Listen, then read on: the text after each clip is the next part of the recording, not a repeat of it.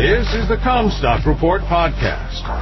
We are strong advocates for the American family farm and your top source for the agriculture markets. And now, here's your host, David Cruz. This is Matthew Cruz with the Commstock Report. Yesterday's terrific pop in soybeans caused the March contract to hit the 1429 target that we set back January 4th for selling another 15% in the cash market, taking our sales to 85%. A big factor was March soy oil jumping 2.2 cents a pound to a three month high of 62.88. Believe it or not, the Russia-Ukraine drama is one of the drivers.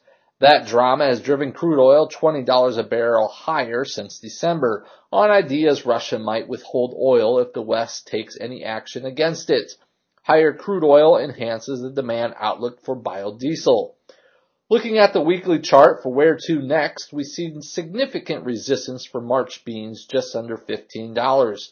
However, Brazil crop estimates continue to fall despite recent rain. At some point, they'll be dialed into this rally, and the weekly chart also shows prices have entered overbought territory, which makes that $15 mark even more likely to at least temporarily halt this rally when or if we get there. As for corn in South America, even weekend rains apparently only slowed the decline. Yesterday, the Buenos Aires exchange put corn rated good to excellent at only 22%, and that's down a point from last week. One contact in Argentina's equivalent of the USDA told us they believe that South American corn crop has lost 20 million tons from its original potential. One would think rising oil prices would start to lift ethanol futures, but there's barely any trade at all and they've been sideways to lower since August.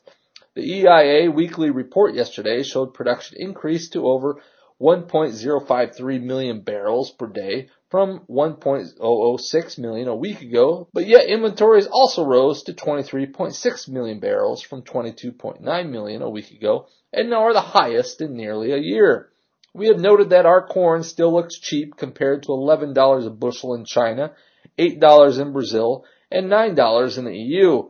March corn came within a penny and a half of our 620 target for pushing cash sales another 15%, up to 55% sold overall today before settling at 616 and a quarter. It's well below the overbought zone on the chart, and after we've taken out the December 28th high at 617 and a half, it should trigger more stops on short sales to take it at 620 and then lure buyers back to keep the rally going.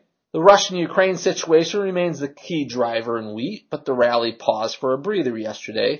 USDA updated its drought monitor yesterday, and though the headline read some improvement for wheat, that was a stretch. The percentage of winter wheat still in drought status dropped by only a percentage point to 68% from 69% last week. The Feb March April precipitation outlook is pretty good for the Pacific Northwest and most of the Corn Belt, but grim for the wheat regions in the central to southern plains.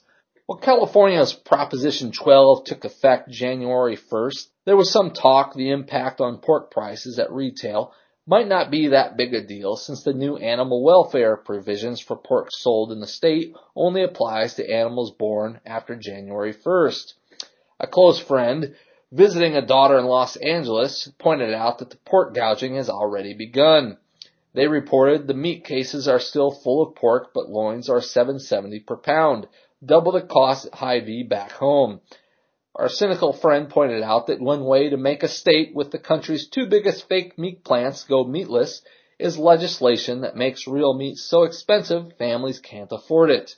The Supreme Court will hear a petition by the American Farm Bureau Federation and the National Pork Producers Council challenging the Proposition 12 provision that applies their standards regardless of where the pork was produced. Wall Street covered last month that new standards will raise production costs for farmers an average of $13 per pig, and that only 4% of hog operations nationwide currently meet those Proposition 12 standards. The article cited a study showing bacon prices alone could jump 60% in California.